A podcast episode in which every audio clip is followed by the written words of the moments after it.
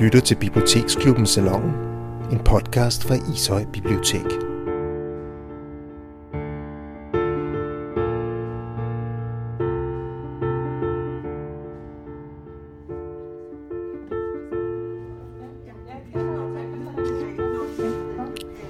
Jeg vil sige velkommen til dig, Signe Palskov. Tusind tak. Ja.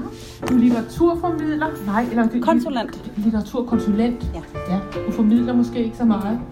Jo, det synes jeg nu nok. Ja. Du er litteraturkonsulent, og så er du forfatter og litteraturkonsulent i Gentofte på biblioteket. Ja. Og hvis der er nogen af jer, der genkender Signe, det er der muligvis, så kan jeg fortælle jer, så er det rigtigt, fordi hun var på besøg hos os i 2014. Og der fortalte du om din debutroman øh, et andet sted. Ja. Og Signe, hun siger, at hun stadigvæk kan huske, hvor et fremragende arrangement det var.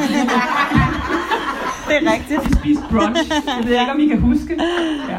Det var fantastisk. Øh, men nu er du tilbage, Signe. Det er jeg nemlig. Ja, og nu har du skrevet din roman nummer to, og det er det, man kalder den svære toer.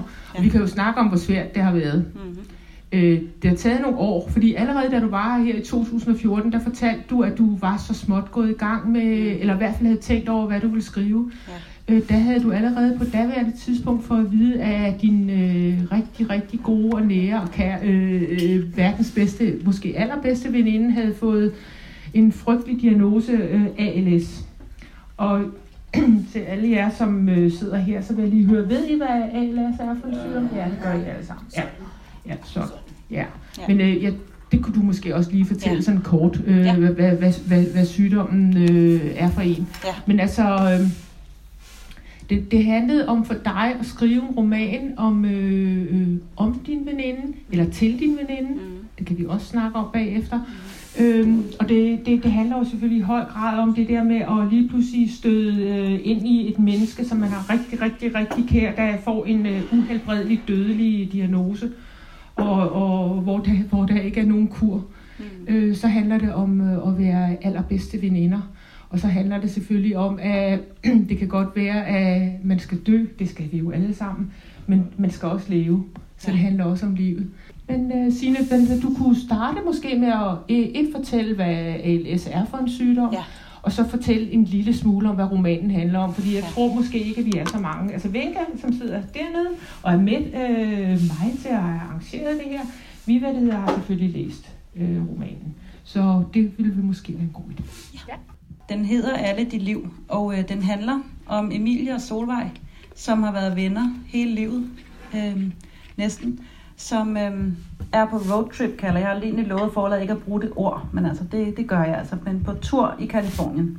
Øh, de flyver sammen til San Francisco, og så tager de ned ad det der Highway 1, som nogle af jer måske kender. Mange danskere har kørt der sådan en utrolig smuk kystvej ned langs Kaliforniens kyst, ned til Los Angeles, og så op til Yosemite-parken, der er en kæmpe stor øh, nationalpark øh, med enorme dale og enorme bjerge og virkelig smukt sted, og så tilbage til San Francisco. Og det er en tur på omkring to og en halv uges tid, de rejser her. Og øh, romanen er fortalt som en dagbog, som Emilie skriver. Og øh, Solvej, som så er hendes bedste veninde, har øh, fået den her diagnose ALS. Og øh, der sker så det i allerførste kapitel, at de sidder på det her hotelværelse i San Francisco. Og øh, lige pludselig kan Emilie mærke, at Solvej vil sige noget. I kender godt fornemmelsen af, at man kan mærke, at en menneske skal til at sige noget rigtig vigtigt. Øhm, og det skal hun også. Og det hun så siger, det er, at åh, det, er det værste ved det her, ved den her situation, ved at skulle herfra, det er, at jeg ikke ved, hvad der ville være sket. Hvordan ville det være gået? Øh, hvordan ville mit liv være blevet? Og det samme spørgsmål, jeg har fået stillet i mit eget private liv fra min veninde. Øh, men på selvfølgelig på en helt anden måde. Det var ikke i San Francisco, øh, blandt andet. Og øh, hun spørger så, ah, du er forfatter, fordi Emilie er forfatter. Kan du ikke skrive ned, hvad der vil være sket? Øhm, og det øh, siger Emilie så, det skal jeg nok, det skal jeg nok prøve på. Og øh, hun havde egentlig i forvejen tænkt sig at skrive en dagbog, sådan en rejsedagbog til, til, til, som et minde for eftertiden. Men det tager så en ret meget en anden drejning. Og øh, det resulterer så i, at bogen den har tre ligesom tidsspor, kan man godt sige. Hvor der er et nutidsspor, hvor de rejser i Kalifornien og oplever en masse ting. Øh, de farer vild i en øh, statspark, og de er på valsafari og ser en blåval, og de besøger øh, Solvejs ekskæreste i Palo Alto, og der sker en hel masse ting. øh, i romanen, i det her nutidsspor, hvor de tager den her rejse. Så ligger der et øh, fortidsspor, som er Emilies øh, tilbageblik på deres fælles barndom og ungdom. Og så er der så det her fremtidsspor, som er en form for fiktion i fiktionen, fordi det er simpelthen, hold lige fast, nogle gange er det svært den der at forklare det, men det er simpelthen Emilie, der sidder her og forestiller sig, hvordan Solvejs liv ville være blevet, hvis hun ikke skulle dø. Og det vil sige, at der er nogle kapitler, sådan kursiverede kapitler, så man ikke er i tvivl om, hvor man er henne, øh, hvor hun forestiller sig sin bedste veninde som ja, 50-årig, 60-årig, 70, 80, 90 og 100-årig. Sådan nogle nedslag i hendes liv. Til sådan lidt tilfældigt, kan man godt sige, nedslag i det liv, der aldrig kommer til at blive levet. Så øh, det er jo sådan lidt af en øh, konstruktion. Og hvad kan man sige om de to piger? Det skal jeg også lige huske at have med, at øh, Emilie hun bor på Østerbro sammen med sin mand, øh, og har ikke nogen børn, har været barnløs en del år, og er rigtig ked af det. Og Sovej bor i Helsingør sammen med sin mand Morten og deres to små drenge. Øhm, så det er sådan ligesom rammerne for bogen. Og øhm, den her sygdom, for dem af der skulle være så heldige, skulle jeg sige, ikke at kende den, så har jeg fået ødelagt det i dag. Men jeg var utrolig glad for, at jeg ikke har kendt noget til den sygdom, før jeg fik den smidt ind i hovedet. Fordi jeg synes, at det er det meste. Jeg kunne godt have levet et liv uden at vide, at der findes noget så hæsligt. Men øh, det, er, det står for amyotrofisk lateral sklerose, og det betyder øh, egentlig sådan en, øh, en øh, udadgående, altså udefra indadgående nedbrydning af muskler. Og øh, det er simpelthen en neurologisk sygdom. Det er faktisk ikke sklerose. Det er der mange, der tror, men det er det ikke. Det er en neurologisk, altså en hjernesygdom, hvor at øh, nervecellerne langsomt går til grunde, sådan at de ikke aktiverer musklerne, hvilket så betyder, at musklerne også svinder ind. Og når de gør det, så kan du pludselig ikke ret mange ting. Det vil sige, at alle de, øh, alle de hvad hedder det, ufrivillige muskler, altså hjertet og tarmen og sådan noget, det er jo ikke ufrivilligt. Det tog i forskellige ligesom, definitioner på muskler, så man, ens hjerte vil altså ved med at slå. Men altså musklerne svinder ind, så du ikke kan bruge arme og hænder og fødder ikke kan gå, og det bliver værre og værre, indtil du heller ikke kan spise og tale og trække vejret. Øh, og til sidst er det eneste, man kan, så bevæge øjnene. Og øh, den gennemsnitlige levetid hedder 2-4 år fra diagnosetidspunktet. Tak. Altså, jeg, jeg, jeg bliver nødt til at sige, at jeg øh, må med skam indrømme, at jeg har rigtig svært ved at, at skille bogen mm. fra dig. Ja. Og det er jo et eller andet at gøre med, at jeg læser om Emilie og Solvej, som er hovedpersonerne i bogen, men så hele tiden ved jeg jo, at Sine og Camilla, de findes. Mm. Og, og, og, og jeg tænker, hvad det er, jeg, eller jeg håber, at du vil bære over med mig, når jeg begynder at blande tingene sammen. Det må fordi, du gerne. Fordi det er jo, øh, jeg, jeg vil allerhelst snakke om bogen, men det handler jo også rigtig, rigtig meget mm. om, hvor du er øh, øh, endt ja. op, øh, efter du mm. har, har, har haft de oplevelser, du har. Jeg vil gerne høre, øh, hvorfor beslutter du at skrive sådan en roman, der ligger så tæt på dit liv? Ja. Jamen, øh, det tænker jeg, at man bare kan læse første kapitel af bogen, øh, så ved man hvorfor. Og det er jo egentlig det spørgsmål, jeg allerede har ligesom løftet lidt af sløret for, nemlig at jeg rent faktisk fik det samme spørgsmål i mit eget liv fra min allerbedste veninde, som, øh, som lige præcis sagde det her. I virkeligheden så er det ikke sådan en eller anden meget højtidlig øh, situation eller et øjeblik, vi begge to tænker tilbage på, som meget vigtigt. Øh, så jeg fik faktisk et spørgsmål og sagde, nej Camilla, det kan man jo ikke. Og, sådan noget. Det, og det kan man jo heller ikke, kan man sige. Men jeg gik så alligevel og tænkte meget på den situation i lang tid, og jeg var egentlig sådan så småt begyndt at barsle med nogle andre romanidéer. Jeg har åbenbart talt om det her i 14, så jeg har allerede ja, der. Det, det gør jeg ja, nemlig, ja. ja. Men alligevel, i hvert fald så bliver det springende punkt, at jeg var så heldig at blive inviteret ned på, øhm, på noget, der hedder San Cataldo. Det er sådan et kloster nede ved Amalfi-kysten, hvor man kan søge sådan et kunstnerstipendie. Øh, hvor jeg var så heldig at få to uger dernede og rejse så derned, og så sad jeg den første aften sammen med de andre, der havde fået stipendier, som var sådan nogle billedkunstnere, arkitekter, og, og så ja, men alligevel så har jeg bare også den her tanke, jeg ikke kan slå ud af hovedet, som handler om en veninde, der har fået den her sygdom. Og øhm, det har så tydeligvis været, inden jeg var her. Ja. For det er i hvert fald siger de alle sammen, kan du bare smutte op på værelset og starte med den historie. Det er det eneste, du skal skrive. Og så gjorde jeg det. Og så gik jeg ellers i gang med en lang proces med at finde ud af, hvordan søren håndterer man sådan materiale. Fordi det er ikke det letteste i verden. Altså jeg tænkte, skal jeg skrive sådan en 500 siders mursten med en anden levnedsbeskrivelse af hendes liv, og hvor skal den starte, og hvordan skal jeg få, få hele det her spørgsmål opereret ind, og frem og tilbage tænkte jeg i rigtig lang tid over, hvordan jeg skulle håndtere stoffet. Jeg prøvede også forskellige øh, pilotprojekter på at sætte det op på forskellige måder og sådan noget. Og så var det egentlig først i 2015, hvor jeg var så heldig at være tre måneder i Kalifornien, fordi min mand kom på Stanford. Han er, han er hjertelæge og skulle over på Stanford University. og lave noget forskning. Og jeg sad, fik så lov at sidde i tre måneder der med mine børn, i det der sindssygt smukke landskab, og der er altid 25 grader, og solen skinner altid, og der dufter bare godt, og der er bare smukt. Øh, og der fik jeg sådan set den her, fordi jeg egentlig også har tænkt, det er, et, det er i sig selv at skulle skrive en anden menneskes livshistorie frem. Samtidig med, at der er en nutid med en, der er syg, og de har begge to familier, og der er venner, og der er indkøb, og der er huse, og der er arbejder, og der er, hvordan sørger for, at jeg ligesom fokus. Og så tænker jeg, at jeg skal sende det på roadtrip. Og det løste på en eller anden måde rigtig meget for mig, og gjorde, at jeg tænkte, så kan jeg godt skrive det. Fordi så har jeg dem ligesom samlet, og jeg river dem væk fra deres hverdag og alt det der forstyrrende. Og så har jeg de to mennesker samlet med den her situation, de står i. At den ene skal dø, og den anden er rask. Øh, så der tænkte jeg, okay, det kan være, jeg kan. For nu har jeg faktisk fundet en ramme, jeg kan, jeg kan bruge til noget. Og der er også det med roadtrippet og rejser i det hele taget, som jeg godt kunne lide. Det appellerede til mig, fordi at man kan sige, en rejse er jo det ligesom i virkeligheden et liv, eller en bog for den sags skyld. Altså hvor man ligesom har noget fra A til Z, og en begyndelse, og en midt og en slutning, og man rejser, og man kommer hjem. Og hele det der forløb er jo noget, jeg har arbejdet og tænkt utrolig meget over, fordi det er et liv jo egentlig også. Et liv er jo også sådan et langt forløb. Øhm, man kan sige første, anden, tredje akt. Og, øhm, og hvad er det så, der sker? Altså, jeg kan sige, at bogen er struktureret ligesom et liv, som et liv burde være. Og hvad er det så, der sker, når et menneske pludselig får det her livs, den her livslinje hakket over på midten? Som Solvej siger i bogen et sted. Altså, når jeg får halvt så, halv så meget tid som jeg andre, så må jeg bare få dobbelt så meget ud af den. så jeg tænker jo på en eller anden måde, at den her bog er en eller anden forsøg på at reparere den her brudte livslinje og skrive hendes lange livslinje frem. For noget af det smukkeste er jo sådan et menneskeliv, fra, fra fødsel til baby til gammelt øh, menneske, der skal dø. Det er jo enormt smukt og naturligt. Hvor når man er 35 og får det at vide, så er det bare noget helt andet. Så den her bog forsøger egentlig at reparere på den forbrydelse, der er sket mod Solvejs liv, kan man sige.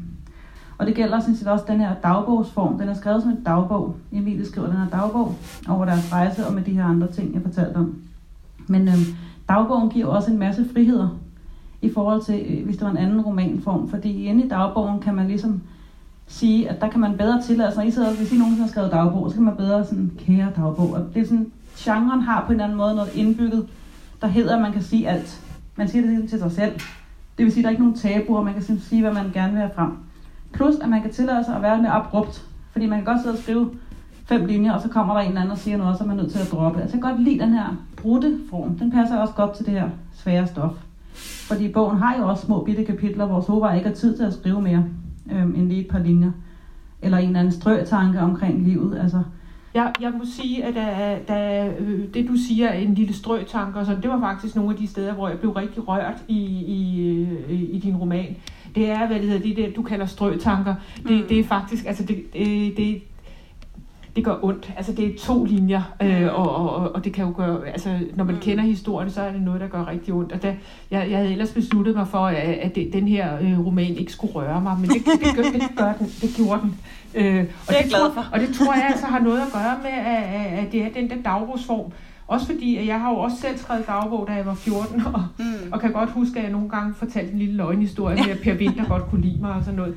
øh, så man kunne godt forestille sig, at nogle gange skriver, skriver øh, øh, Emilie også øh, øh, nogle ting, der ikke er helt sande. Mm. Øh, fordi hun ikke magter sandheden. Mm, ja. øh, øh, øh, er det noget, du har tænkt over?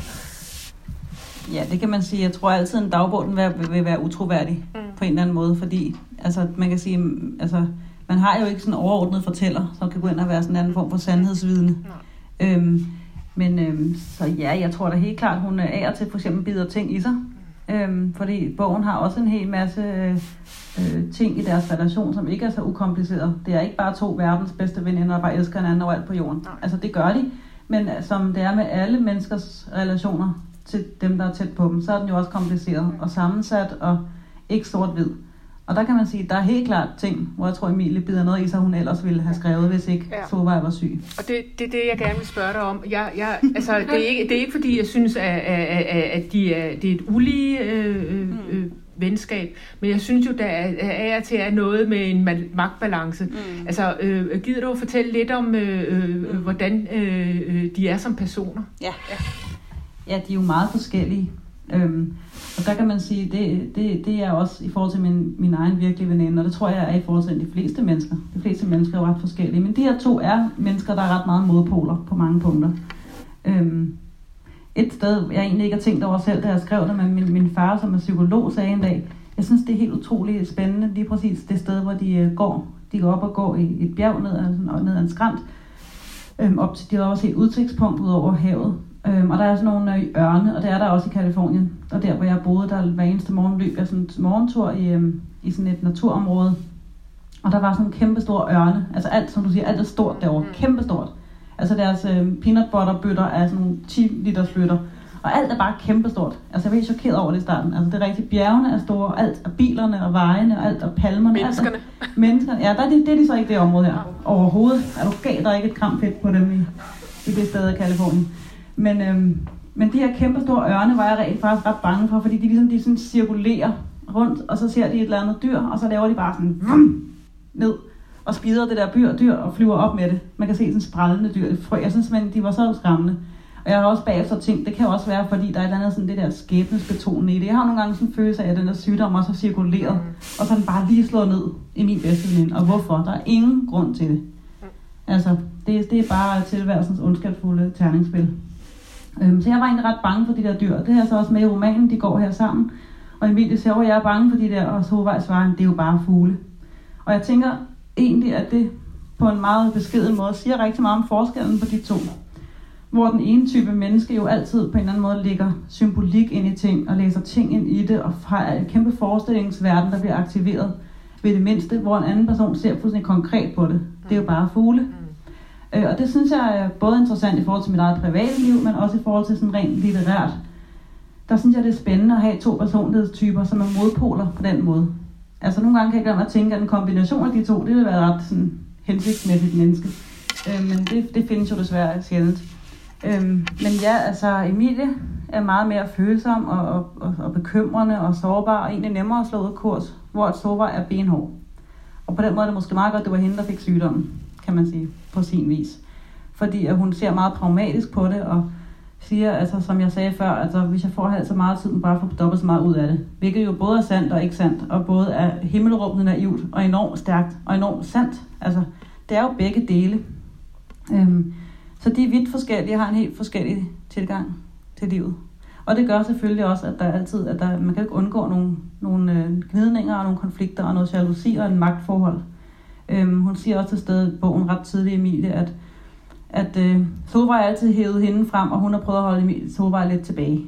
Altså den ene har altid ligesom ventet på den anden. Øhm, og det er jo også interessant at ske, se, hvad der sker der egentlig med sådan, det er en af mine formål med den her bog, det er at se, hvad sker der egentlig ved sådan en relation, når der så kommer sådan en ting, sådan en bombe smidt ned i den relation, som en alvorlig sygdom. Hvad, hvordan påvirker det en relation? Altså, og det er rigtig svært at, at sige, men selvfølgelig så skifter en magtbalance. Selvfølgelig hælder den over, men samtidig bliver den også forstærket. Det er i hvert fald sådan, jeg selv har set det. Det er ikke noget, jeg har tænkt på, da jeg skrev det, men jeg kan jo se det bagefter. Jeg kan også se det i mit eget virkelige liv. At øh, det, det er ret interessant, hvad der sker i sådan en relation. Øhm, også det, jeg sagde før med, hvad sker der med et menneske, når det her fremtidsperspektiv bliver fjernet. Det synes jeg, det er hele tiden synes var en virkelig spændende ting at arbejde med, fordi jeg egentlig tror, at vi mennesker meget mere, end vi lige er klar over hele tiden, har fornemmelsen af en fremtid inde i hovedet. Bevidst eller ubevidst eller halvbevidst, så gør man ligesom ting sådan lidt fremadrettet, fordi øh, så løber man en tur for at blive sund. Eller, altså man, man, det ligger meget i os, at, at tiden bare fortsætter derud af. Og hvad sker der så med nuet, når man får fjernet det fremtidsperspektiv? Det synes jeg har været meget spændende at arbejde med. Og igen, hvad sker der med en relation, når det ene menneske får fjernet sit fremtidsperspektiv? Øhm, Emilie siger også, at det er forbandet svært at gå og have en fremtid for øjnene, der er en, der ikke har. Og det er jo altså rigtigt. Altså, det er virkelig svært. Fordi hvad, det er jo helt to fuldstændig forskellige præmisser for et liv det du er inde på nu, det er det der med, at vi, øh, vi, vi går måske og fortryder fortiden og, og bekymrer os om fremtiden. Mm. Øh, men glemmer øh, nutiden. Ja. Og det er måske lige præcis mm. det, du også har fået ud af at skrive den her roman. Ja. Ja, ja altså på en eller anden måde har jeg jo tænkt mig over, hvad, hvad er det lige præcis, der sker, altså, når, når den her fremtid bliver fjernet. Altså, hvad sker der med nuet? Det er det, der interesserer mig. Og der er egentlig ting, jeg tror egentlig, jeg ved det ikke, men jeg har en fornemmelse af, at mit nu vil blive ret uudholdeligt. Altså hvis det var mig, der havde den frygtelige øh, skæbne til at ånde mig i nakken. Jeg tror, jeg ville falde ned i en anden afgrund af, af, af skræk og angst og ulykke og af, altså afmagt. Man ved det aldrig. Og min veninde Camilla siger, du aner det ikke, jeg tror ikke, du vil. Men altså, jeg har oplevet, både i bogen, eller bogen viser, og jeg har selv oplevet, at nuet kan også bare blive meget bedre. Altså få mere betydning. Når man får fjernet fremtiden, så kan nuet få tilført måske den betydning, man ellers har lagt ud i sit fremtidsperspektiv. Og det er altså ikke bare noget, jeg digter i bogen for at gøre virkeligheden pænere, end den er. Det, det er altså sket. Altså, jeg tror virkelig, min veninde er det lykkeligste menneske, jeg næsten kender. Det er lige før, jeg vil lægge kode på bloggen og sige, det er hun. Fordi hun simpelthen øh, suger livet til sig og nyder det og får alt ud af det og får sådan det smukke. Altså, hun siger altid ligesom en kameralinse, og hun bare stillet skarpt på livet og på det smukke og på det gode og på det dejlige. Og det gør altså bare, at man går rundt og er ret glad og taknemmelig for livet. Og måske ikke på samme måde øh, hænger sig i små dårlige detaljer. Så, så ja, nuet er, nuet er både vigtigt i den her bog og i mit eget liv. Jeg kunne ikke lade være at tænke på det der... altså, jeg, øh, for nogle dage siden, da, øh, der satte jeg et glas ind i min opvaskermaskine, og så, så stødte jeg det på en gryde, og så smadrede det ind i opvaskermaskinen. Så tænkte jeg, Mm. Hvad det for, for man bliver simpelthen så påvirket. Altså, det er jo det der med at lige øh, nogle, nogle af de første ting, at hun, øh, det, at hun mm. ikke kan styre sine hænder, og, mm. eller tager et step og, og, og falder, da hun er ude at løbe mm. og sådan. Så altså, øh, det, det, det, det er jo også, altså, øh, fantastisk, at hun, øh, hvor, hvor, hvor alting er galt, og hun er, mm. øh, alligevel har det der, det der overskud. Ja. Jeg tænker, mange af os vil sige, altså hvis jeg nogensinde, Gud forbyde det, øh, bliver så alvorligt syg, så, så bliver jeg ikke tapper.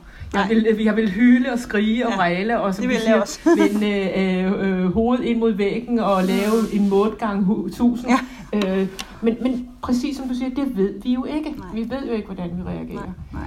Men jeg vil, jeg vil stadigvæk sige, at når man læser bogen, så kan, kan altså jeg, jeg blev i hvert fald en lille smule irriteret på hende, fordi mm. at, at man behøver heller ikke at bestige et meget, meget højt bjerg uden vand, eller for eksempel, mm. eller da, da de, de er ude og, og, og gå en tur, og så farer de vild, og så har de ikke noget vand med, og jamen, det går mm. helt, altså, men det skal de jo selvfølgelig læse øh, bagefter, men, og der, der bliver jeg sådan lidt mm. irriteret, ikke? Ja. Men, men, men sådan var hun måske også før.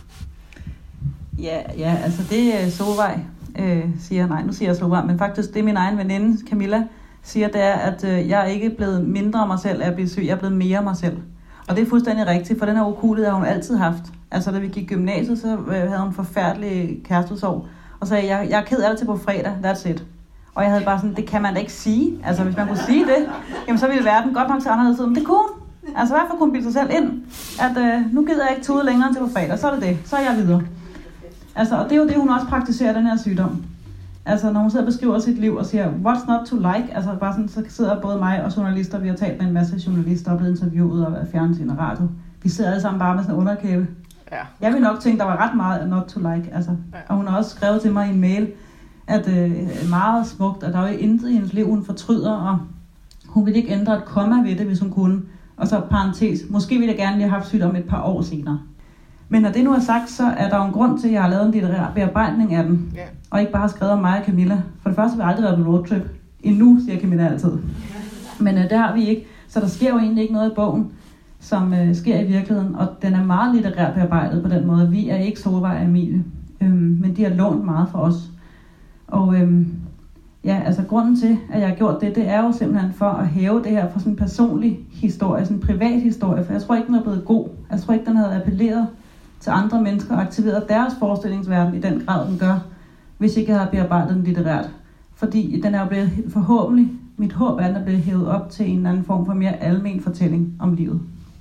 Og det synes jeg, det er jeg jo glad for, når jeg hører dig, at du bliver bange for vaskemaskiner. Så det er jo fordi, mm. den så er gået ind på, det er jo ikke bare, nej, hvor er det synd for Sina og hendes veninde, og den, men, men det går ind i, forhåbentlig ind i læseren og bliver en del af deres oplevelsesverden.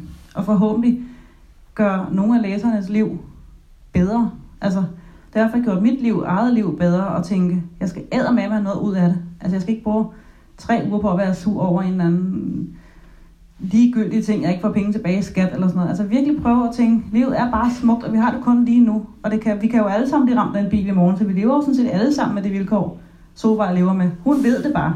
Vi andre ved det ikke. Men vi kan med godt, undskyld, jeg banner, tage ved lære af det i forhold til at prøve at leve livet mere hensigtsmæssigt, og prøve at få det bedste ud af det, og prøve at mærke mere efter, hvad er egentlig vigtigt for mig, hvad gør mig egentlig glad. Jeg tænker tit, det ikke er så hokus pokus, eller det er ikke så mystisk, det er egentlig noget med at mærke, hvad gør mig egentlig glad, og så gør jeg mere af det. altså, sådan ser jeg i hvert fald lidt på det.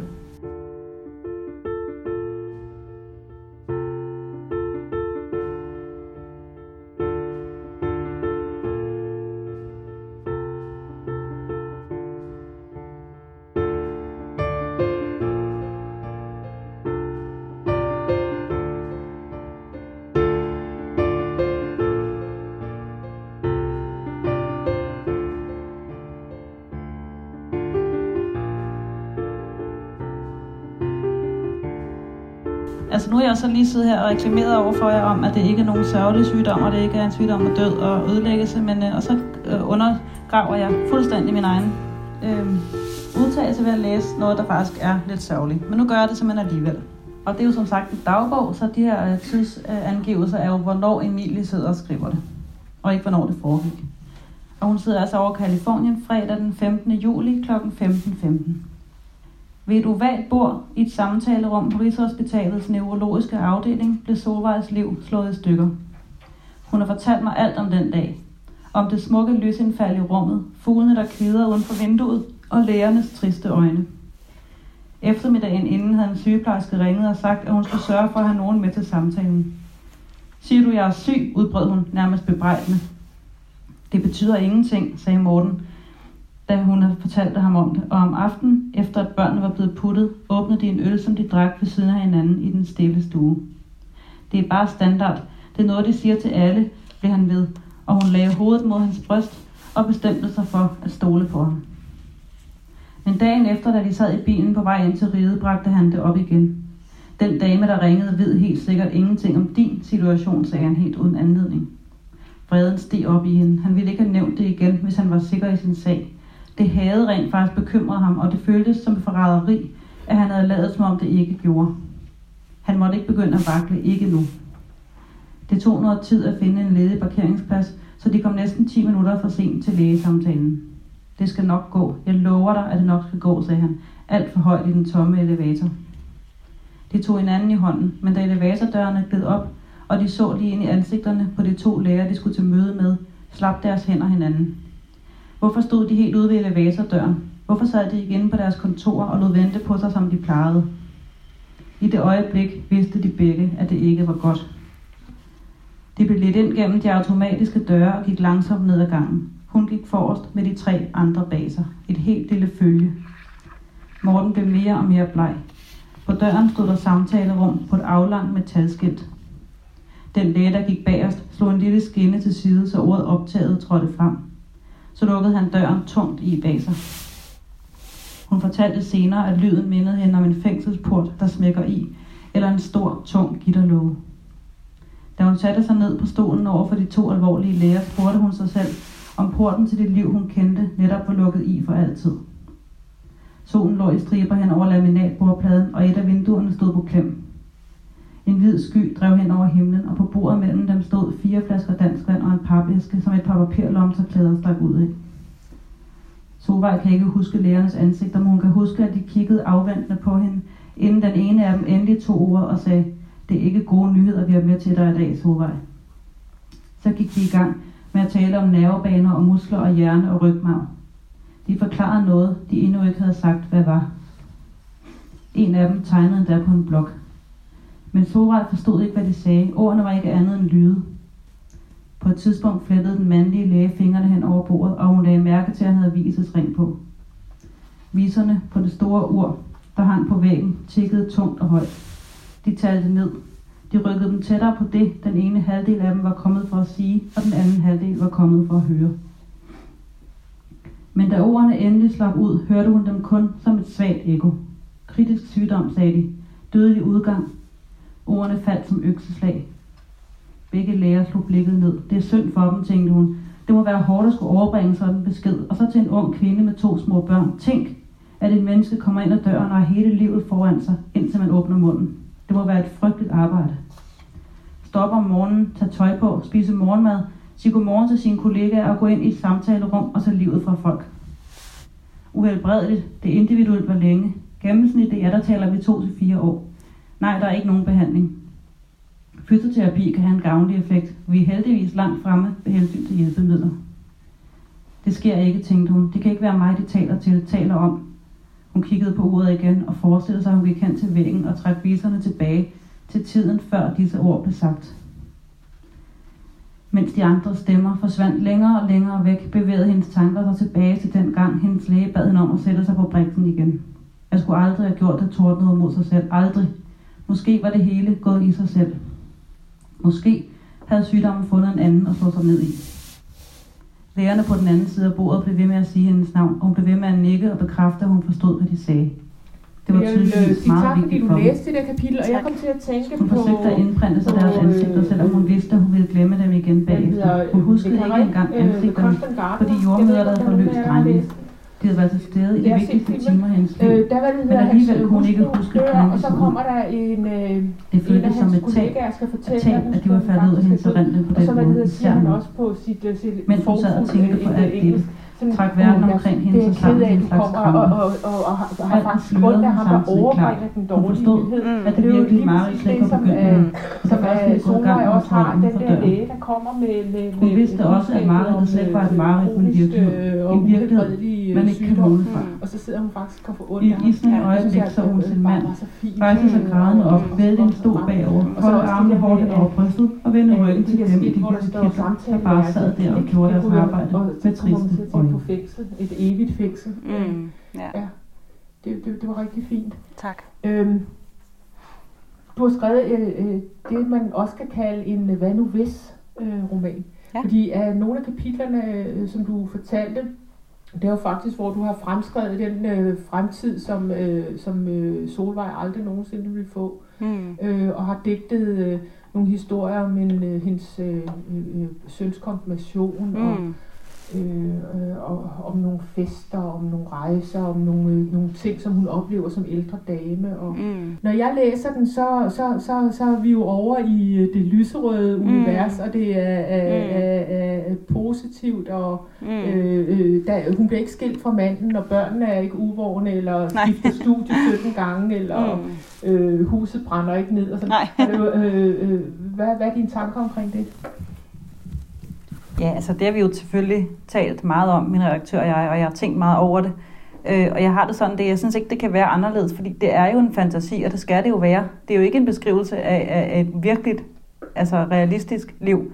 Altså det jeg altid siger, når, når, når folk siger, er det ikke lidt positivt? Jo, men altså hvis, hvis, en, hvis du skulle dø og komme og sagde, åh Signe, tror du nogensinde, hvordan tror du det var gået? Så ville jeg jo aldrig stå og sige, det var, du har nok fået kræft og gået for lidt og blevet ramt af en bil. Og det ville være ondt, altså det ville være direkte ondskabsfuldt. Så jeg synes på en eller anden måde, at, at det er sådan, det skal være. Øhm, jeg kan ikke se det. Jeg er glad for, at du døde. Ja, lige præcis. Jamen, det kan man jo godt tænke lidt, men, men jeg, altså, jeg synes på en eller anden måde, der skal ikke realisme ind i den ramme. Det synes jeg ville være helt forkert. Øhm, så det, men, men selvfølgelig kunne man også have valgt at gøre det anderledes, og lade, og lade øhm, Emilie forestille sig sådan et mere realistisk liv, men det ville føles forkert for mig, så det var det valg, vi, vi tog at gøre det sådan lidt, lidt lyserødt.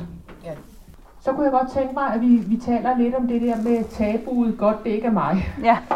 øhm, og der må I også godt øh, bidrage her, hvis I har nogle tanker omkring det. Mm. Øh, det, det, det er klart, altså det, det, det er noget af, af, af det første, af, af, man tænker, når man Ja. læser den. Og øh, måske også et eller andet sted øh, har Emilie det sådan, godt det ikke er mig. Mm. Øh, må man det? Altså inden at det overhovedet gik løs med udgivelsen her, faktisk øh, nærmest en måned inden den udkom, der havde øh, Christi Dagblad interviewet mig, og jeg synes, det var en rigtig god artikel, så det er slet ikke det. Men der var jeg jo ligesom ikke fået lige så meget hård hud, som jeg har nu, fordi vi virkelig, både jeg alene og sammen med en veninde, er vi blevet interviewet til et hav af aviser og dameblad og God Aften Danmark og radioprogrammer osv. Så, videre. så nu er jeg ret vant til det, vi er ret vant til det, men dengang var jeg jo sådan helt følsom stadigvæk og helt øh, uerfaren med det her. Og der stod simpelthen på overskriften, og den var fyldt nærmest hele avisen, den der artikel, var både i første og anden sektioner på forsiden, og der stod bare, plastret over det hele, øh, det er tabu at sige, godt det ikke er mig. Og jeg må indrømme, der sad jeg over i Vejle og var til en fødselsdag hos en veninde og læste den der klokken øh, 4 om morgenen, hvor jeg kørte rundt i Vejle og mig for at finde en Kristelig Dagblad. Det kan man ikke få, kan jeg så hisse sige. Jeg tror, jeg var i otte steder.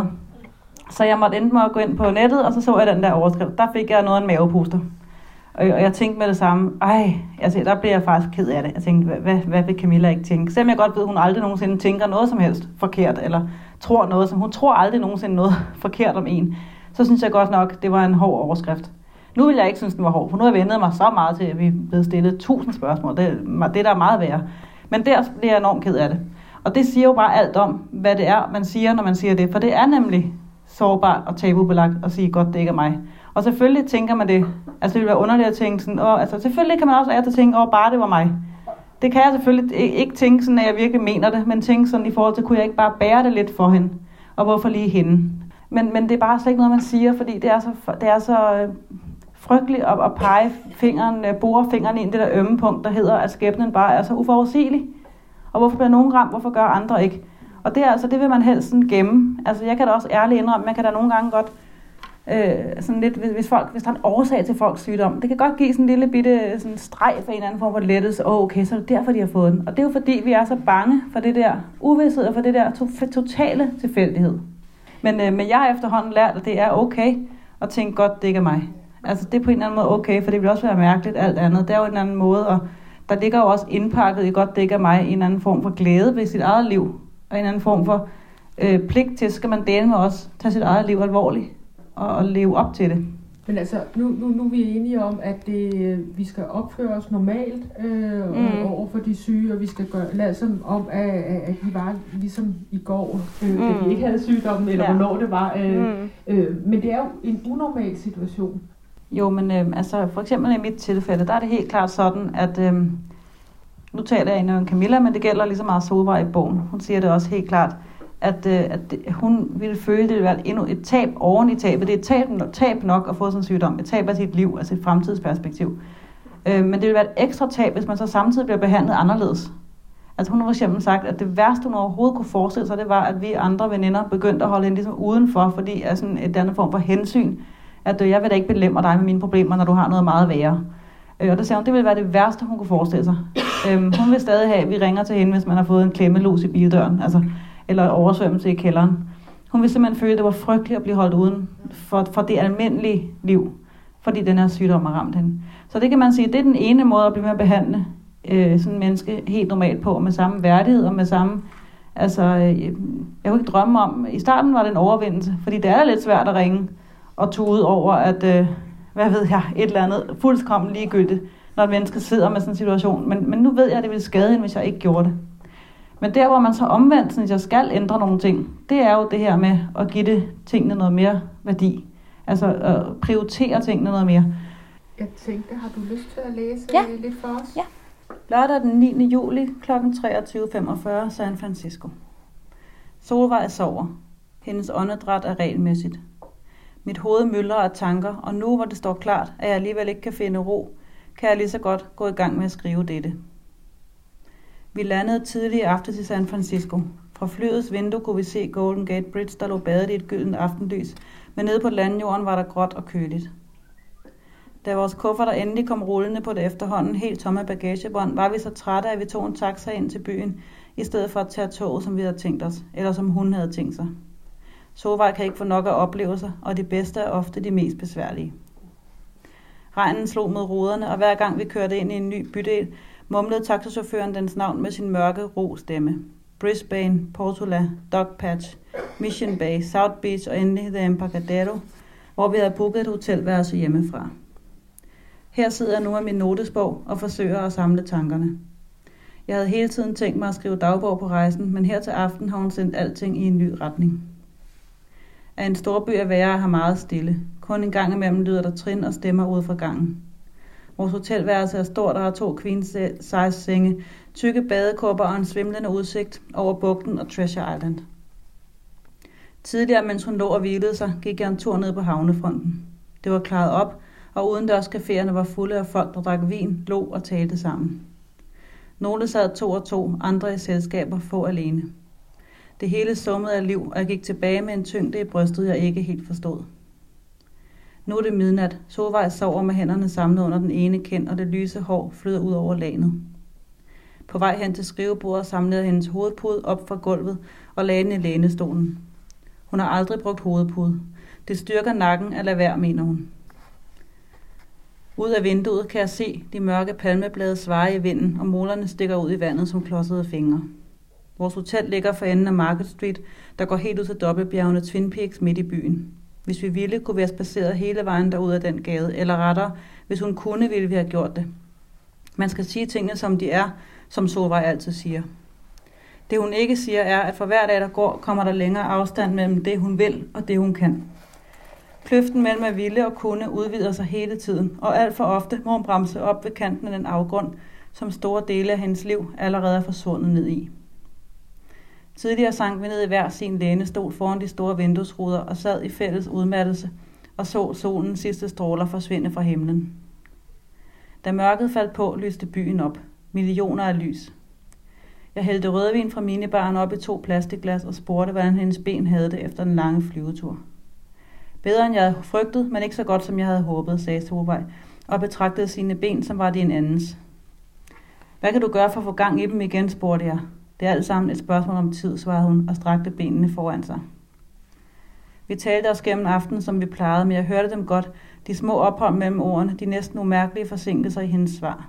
Jeg hørte dem og fik en snigende fornemmelse af, at noget var under opsejling. Da jeg lagde mig over på sengen og krøb ned under dynen, blev hun siddende i sin lænestol.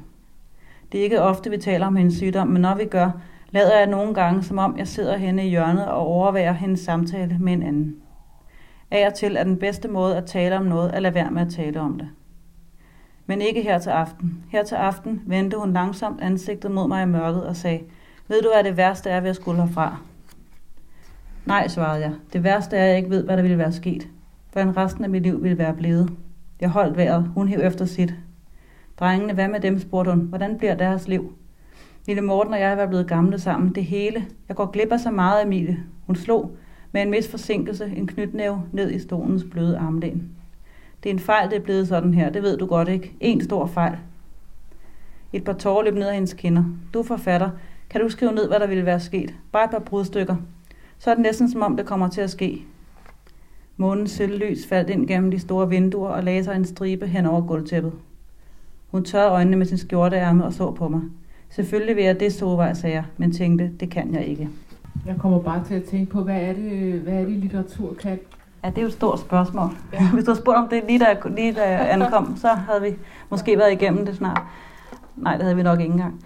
Men øhm, altså, jeg tænker på en eller anden måde, at det litteratur kan, det er jo, at det både er virkeligt og ikke virkeligt. Altså det er jo ikke virkeligt på den måde, lige hvor mange, meget hvor mange bøger jeg skriver om det her. Så er der ikke nogen, der kommer til at leve øh, længere af den grund. Men samtidig så er det jo virkelig på den måde, at det står som sort på hvidt. Det står som nogle bogstaver på nogle sider, som nogle mennesker læser, og som aktiverer nogle forestillingsverdener i nogle mennesker. På den måde så findes det jo virkelig. Det er jo virkelig. Jeg sidder jo her virkelig nu og taler om det. Øhm, så på den måde er, er det jo begge dele. Det er jo både virkeligt og ikke virkeligt, og det er jo også det, den her bog, den arbejder med. At prøve at skrive noget frem, der ikke kommer til at ske. Så kommer det jo lidt til at ske. Bare i litterær form. Og her ja. kunne man jo sige, hvad det hedder. Ja, det er en, øh, en øh, fiktion. Øh, det er en ikke-virkelighed, men den, den heler os og gør os godt. Det mm. har vi brug for. Ja. Det er sådan, jeg øh, ja. øh, måske tror, at, at Solvej hun har mm. et, på det ubevidste tænkt. Ja. Jamen, det tror jeg, du har fuldstændig ret i. Ja. Hvad, hvad, hvad siger dine forelæggere? Synes de, øh, har, har, de tænker selvfølgelig i penge, men altså, ja. de må, øh, det gør de jo, sådan nogen. Mm. Men hvad det der, er der nogen, der har sagt til dig, at det her, det, det er da en pårørende roman? Ja, det er der mange, der har sagt. Ja. Der er mange, der har sagt meget til mig, men det er en af de ting, der er mange, ja. der har sagt. Ja. Øhm, og, og ikke så meget sagt, men jeg har jo også oplevet, ligesom allerede her i dag, mange at fortæller deres historie til mig, og det gør mig utrolig glad, fordi Altså, det var ikke, den bog var jo ikke noget som helst værd for andre end mig selv, hvis ikke at den fik jer til at tænke over jeres liv og jeres historie, og hvordan I håndterede det. Og, altså sådan nogle ting, det er det, der er meningsfuldt for mig ved at skrive en bog. Øh, det er ikke så meget alt det der med interviews og fjernsyn, det, det er ikke lige med, med min kop te. Men det her med at komme ud og møde læsere og høre, hvad den bog har aktiveret inde i dem, det synes jeg er det, der gør det hele værd. Jeg vil bare sige, inden vi slutter af, øh, så var det her, det her en øh, helt vidunderlig pårørende-roman. Det er også en roman om øh, venindeskab, øh, veninder for evigt. Mm.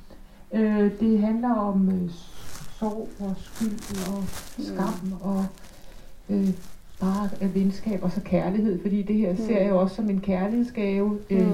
øh, fra den virkelige Signe til den virkelige Camilla. Og, men jeg synes, øh, øh, det er også en øh, dejlig gave for os andre at læse mm. en, en historie som øh, hvad nu hvis. Mm. Ja det gør godt. Tak. Ja. Tak skal du have, Signe. Tusind tak.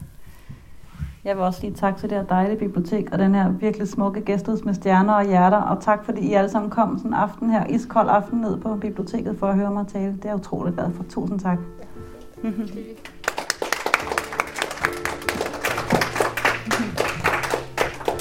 så har vi et lille arrangement, som vi godt vil lave reklame for. Vi, ja. Øh, Vænke, hun har let efter en pokal.